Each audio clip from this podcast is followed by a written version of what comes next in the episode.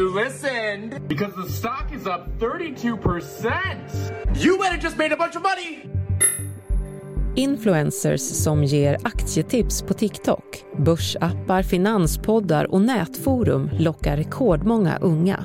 And my grandparents are like, no, like you need to sell, sell, sell. And I was like, wait, like it just keeps getting bigger. It would fucking go off. It would fly. Är det en demokratisering av börsen eller en hype där oerfarna privatsparare riskerar att förlora allt? Alla mina tips som jag har gett ut har gett er plus i kassan. På en kvart berättar vi om hur sociala medier och nätforum står i centrum i denna nya aktievärld. Hey yo, rich girl check. Idag är det onsdag den 24 februari. Jag heter Karin Bülow Orje och det här är dagens story från Svenska Dagbladet.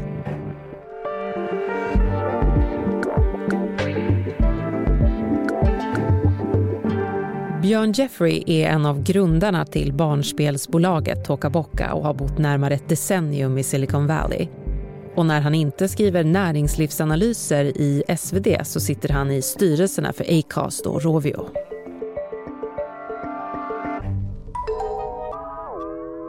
Funkar detta? Hör, hör du mig nu ordentligt? Absolut. Ja, nej, men jag ser ju att det rullar här också. Brukar du leta aktietipp på TikTok? Man, man hamnar i aktietips på TikTok vare sig man letar efter det eller inte skulle jag säga. Så att, eh, jag ser rätt mycket.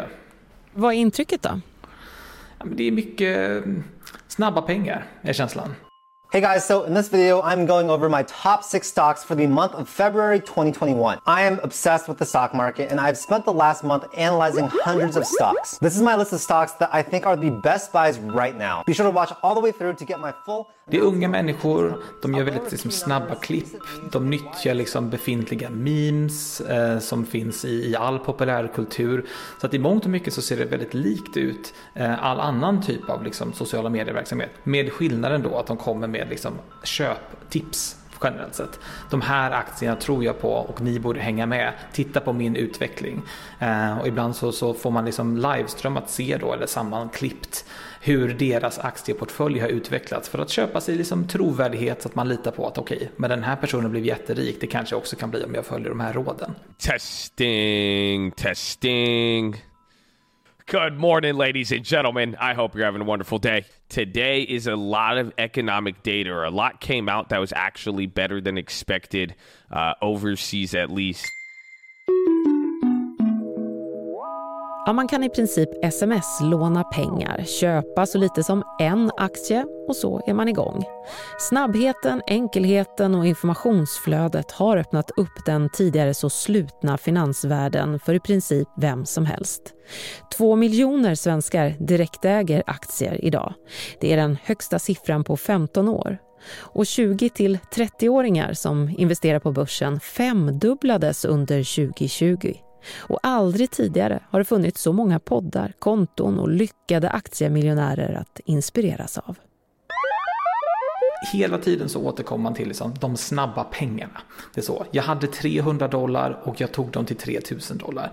Och jag kan hjälpa er att göra samma sak. Ehm, men det här är ju ganska obehagligt på många vis för att det här är ju ett ja, men litet laglöst land kan man säga. Eh, kring precis vad man får säga och vad man inte får säga. Så att det är klart att när man sitter och ser någon på, på TikTok som man tjänar snabba pengar så kan man ju få feeling och känna det kanske jag också skulle kunna göra utan att kanske helt förstå vad nedsidan av detta skulle kunna vara. De får det att se väldigt enkelt ut alltså? Alltså, och framförallt så ser man ju bara när de vinner pengar så att säga. Vi gjorde det! Börsen är tillbaks på all time high! Men förklara mer om det här laglösa landet. Varför är det här en gråzon? Jag tror att det, det sker på en skala och med en, en som man inte kanske har sett tidigare. Eh, det har funnits liksom massa etablerade finansiella institut med även medieformer som, som väldigt tydligt går ut och säger vi har en position i den här aktien. Vi har köpt den här aktien, vi tror på den. Alternativt tvärtom, aktivistfonder som säger vi tror att den här aktien är övervärderad. Vi tycker att den borde vara värd mycket, mycket mindre. Och där har det ändå funnits mekanismer för att hantera det. Men nu pratar vi om, liksom om enskilda personer, eh, privatpersoner, många, många fler, jättemånga fler och som i sin tur har följare som är sannolikt mycket mindre utbildade i liksom vilka risker som man faktiskt tar. Så att eh, man får känslan när man tittar på de här liksom influerarna att börsen går bara upp.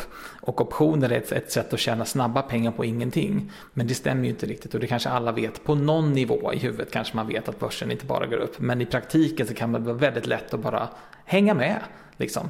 Den här människan verkar ju superrik. De kör en jättefin bil. De har med sin, sin nya Tesla i sin TikTok-video. Det skulle jag också vilja ha. Fan, jag, jag köper samma aktie som den personen så får vi se hur det går. So if you ever wonder how people have nice houses and nice cars, well it's because they invest their money. So you can also invest your money if you buy a stock. So I'm going to show you how that works. Men tror du att det här kommer att regleras då framöver? Det kommer det nog, men det kommer ta lång tid innan man får ordning på detta för att kunskapsnivån kring de som ska lagstifta om detta är alldeles för låg. Även techbranschen trampar, precis som aktieinfluerarna, ny mark här. Antalet aktieappar har fullkomligt exploderat. Ett exempel på det är omtalade Robinhood som likt många andra appar riktar sig just till yngre genom bland annat avgiftsfri aktiehandel. Robinhood, som var en av de plattformar som till en början användes för att pressa upp den omtalade GameStop-aktien, har också ett flashigt formspråk som för tankarna till gaming och kasinospel i mobilen. Det ligger rätt mycket i det faktiskt. Man skulle då i och för sig kunna säga att mycket av den vanliga börsen är inte helt olikt ett kasino heller i vissa avseenden. Givet hur mycket risk eh, som en, en, del av de här derivaten som man, som man handlar i faktiskt är. Det är en otroligt hög risk, men det är många, många, många gånger fler eh, än, än vad normal, ett normalt aktieköp är. Ehm, så jag tycker nog att kasinotendenser är, är, är ganska likt. Och man ska också komma ihåg att i USA så är ju kasinon reglerade i mycket högre utsträckning. Så det här blir ju eh, de har ju nyttjat samma typen av mekanismer kan man säga. Att den här typen av handel som har ska man säga, kasinoliknande effekter är fortfarande laglig. Men kasinon i mångt och mycket, alltså nätkasinon, är i mångt och mycket olagligt i USA. Så det är också en förklaringsmodell till varför kanske många är lockade av detta. Att det här är kanske de som hade suttit och spelat på vanliga kasinon i normala fall och handlar nu i, de handlar nu på börsen istället.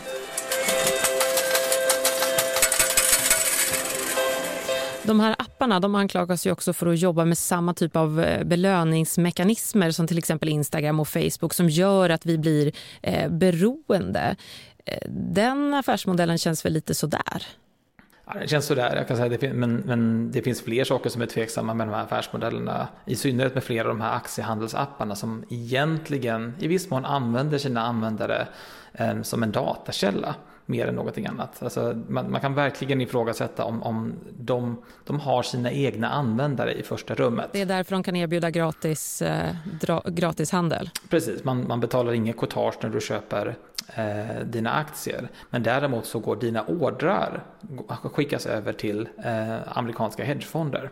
Och de har sådana högfrekvensalgoritmer eh, så de ser vad alla köp, eh, alla köp som kommer ske. Och sen så matar de sina egna algoritmer med detta så att ja, hedgefonderna nyttjar dina eh, köpordrar som en, en datapunkt helt enkelt. Eh, och det är, eh, åtminstone i appen Robinhoods fall, eh, en av deras största intäktskällor. Nej! De smiter med allt mitt guld! Så att man, varje enskild småsparare hjälper egentligen hedgefonder att tjäna mer pengar. Om man använder sig av appen Robinhood åtminstone.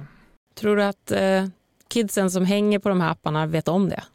Absolut inte. Och det är där den här transparensen saknas. Eh, och jag tror att den transparensen skulle man behöva ha via någon slags reglering av något slag. För att man kan säkert hitta det någonstans, men de, här, de flesta som är inne ser ju bara, vill jag betala ett courtage, det vill säga vill jag betala en avgift när jag gör en affär, eller vill jag inte göra det?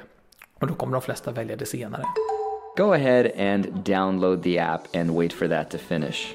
Because if you don't do this, we're not going to get our free stocks and that makes us both very sad pandas.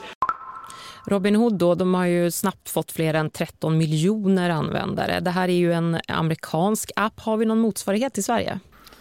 Det finns svenska appar som är, som är lite liknande. Um, som är ja, samma typ av princip kan man säga. Um, men det finns också ett jättestort intresse på etablerade aktieplattformar att hänga med på GameStop. Uh, det var liksom tiotusentals svenskar, om inte mer, som, som ägde GameStop-aktier i hela den hysterin också. Och de, de kan man köpa via vanliga tjänster som Avanza och Nordnet och den typen av tjänster också. The stock market is in turmoil today, shaken by thousands of small-time investors taking on the big guy. Ja, GameStop, GameStop. Vad var det egentligen som hände med data och tv-spelsbolagets aktie? Vi tar en liten recap. Um. GameStop var en affär som fick otroligt mycket uppmärksamhet efter att ehm, ett internetforum på Reddit gick samman och bestämde sig för att köpa upp en aktie som var väldigt hårt blankad av hedgefonder. Eh, och lyckades med detta och fick med sig ehm, en, ja, men det vad som kändes som halva den unga finansvärlden på tåget samtidigt eh, under en eh, två veckors period ungefär. Vad tänker du om hela GameStop-affären?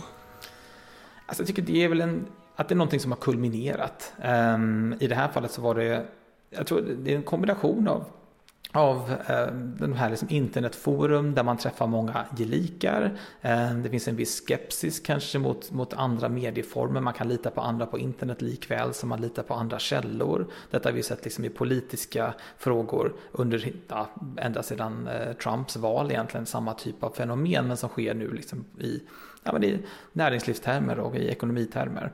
Så dels har vi det. Det fanns väldigt mycket ilska tyckte jag, vilket var intressant. Det var ganska många som beskrev sig att så här, jag tänker hänga på GameStop bara för att trycka till några hedgefonder.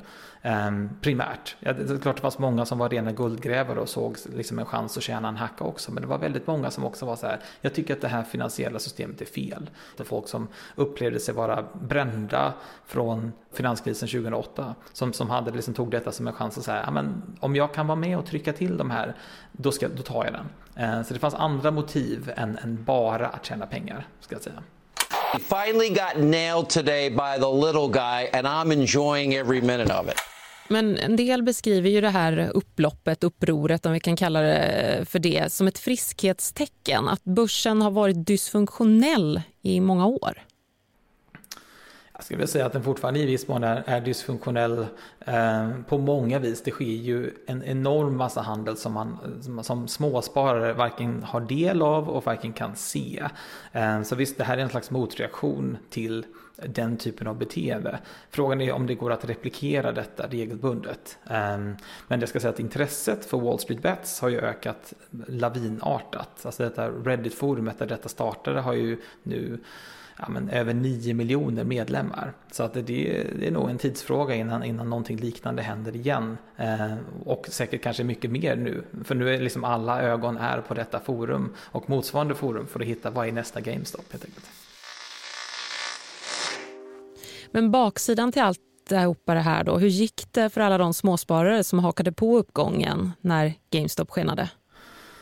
Det där är väl, den, det är väl det som är problemet med alla, eh, hela den här eh, tendensen som, som finns med, med snabba pengar. Det är att man pratar bara om när det går bra.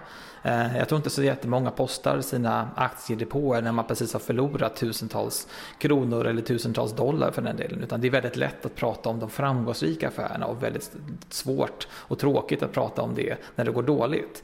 Så det skapar liksom en onyanserad bild av att här tjänade alla pengar på GameStop. Men så var det absolut inte. Det måste vara tusentals eh, småsparare som hängde på detta, tyckte att det var en kul grej och förlorade väldigt, väldigt mycket pengar. Och de har vi inte hört så mycket av.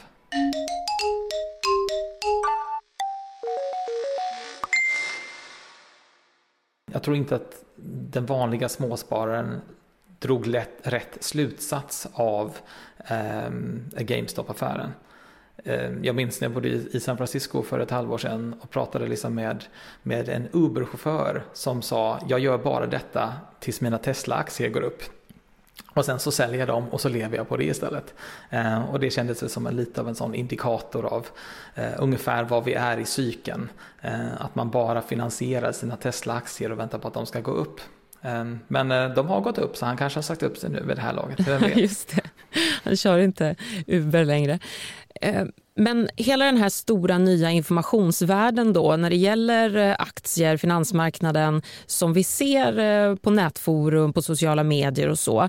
Är det en övergående trend eller någonting som är här för att stanna? Jag tror att det är här för att stanna.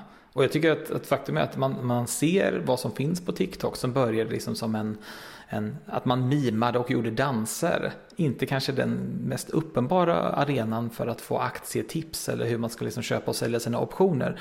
Men om det poppar upp även där och har blivit liksom en stor grej, tycker jag är ett väldigt starkt tecken på hur stark den här drivkraften är. Att den kommer liksom vi kommer se det överallt. Den kommer finnas på alla de här forumen, eh, nya som gamla, över en, en, en överskådlig framtid framöver.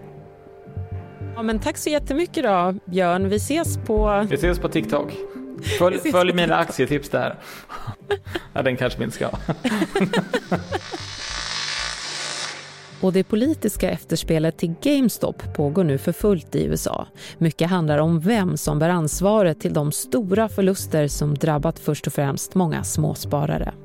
Björn Jeffrey bevakar det här åt svenskan. Läs hans analyser och kommentarer på vår sajt och i tidningen. Och vi som gjorde programmet idag var Maria Gelmini, redaktör, Daniel Persson Mora, producent och jag heter Karin Bylov Orje.